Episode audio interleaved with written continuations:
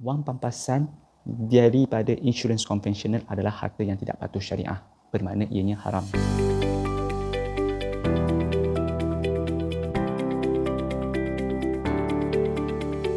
Assalamualaikum warahmatullahi wabarakatuh. InsyaAllah pada hari ini saya akan kongsikan tentang implikasi kepada wang pampasan sekiranya kita mencarum di insurans konvensional mengikut majlis fatwa kebangsaan. Saya bagi contoh, Ali mencarum sebanyak RM100 sebulan di insurans konvensional untuk insurans nyawa sebanyak RM300,000. Sebulan RM100, setahun RM1,200. Setelah 10 tahun mencarum sebanyak RM12,000, Ali meninggal dunia. Jadi, syarikat insurans perlu membayar pampasan sebanyak RM300,000 kepada isteri Ali sebagai penerima.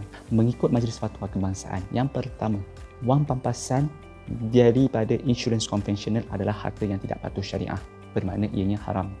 Yang kedua isteri Ali hanya boleh mengambil wang bayaran pokok sahaja sepanjang selama hayat Ali bermakna isteri Ali hanya boleh mengambil RM12,000 sahaja bakinya perlu dilupuskan dengan menyerahkannya ataupun mendermakannya kepada Baitul Mal Majlis Agama Islam negeri masing-masing. Ataupun boleh juga ada pendapat mengatakan boleh digunakan untuk kepentingan awam. Contohnya buat dewan serbaguna buat padang bola, taman permainan atau apa saja asalkan tidak memberi keuntungan kepada waris ahli.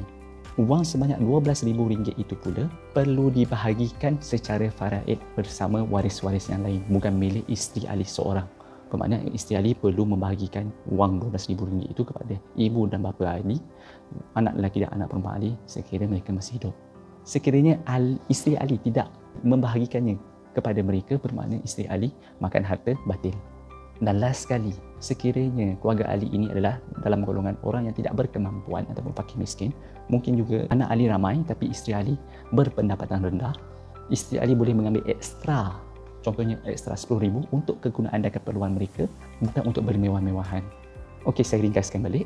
Isteri Ali hanya boleh mengambil RM12,000 sahaja daripada RM300,000 itu. RM12,000 itu perlu dibahagikan secara faraid kepada waris-waris yang lain. Bakinya RM288,000 itu perlu dibersihkan dengan menyerahkannya, mendermakannya kepada Baitul Majlis Agama Islam negeri masing-masing atau untuk kegunaan awam asalkan bukan untuk kepentingan dan keuntungan mereka sendiri. Dan last sekali sekiranya keluarga Ali bukan dalam golongan yang berkemampuan ataupun mereka adalah fakir miskin ataupun anaknya ramai tapi isterinya berpendapatan rendah boleh mengambilnya sedikit lebih sedikit ekstra sedikit untuk keperluan mereka dan bukan untuk bermewah-mewahan. So semoga kita dapat mengelakkannya daripada terambil harta batil harta yang tidak patut syariah. So itu sahaja daripada saya untuk kali ini untuk video kali ini. Klik butang subscribe dan loceng komen dan like video ini dan share video ini sekiranya memberi manfaat kepada anda dan juga kepada orang lain juga. Jumpa lagi di video akan datang. Terima kasih. Assalamualaikum. Bye-bye.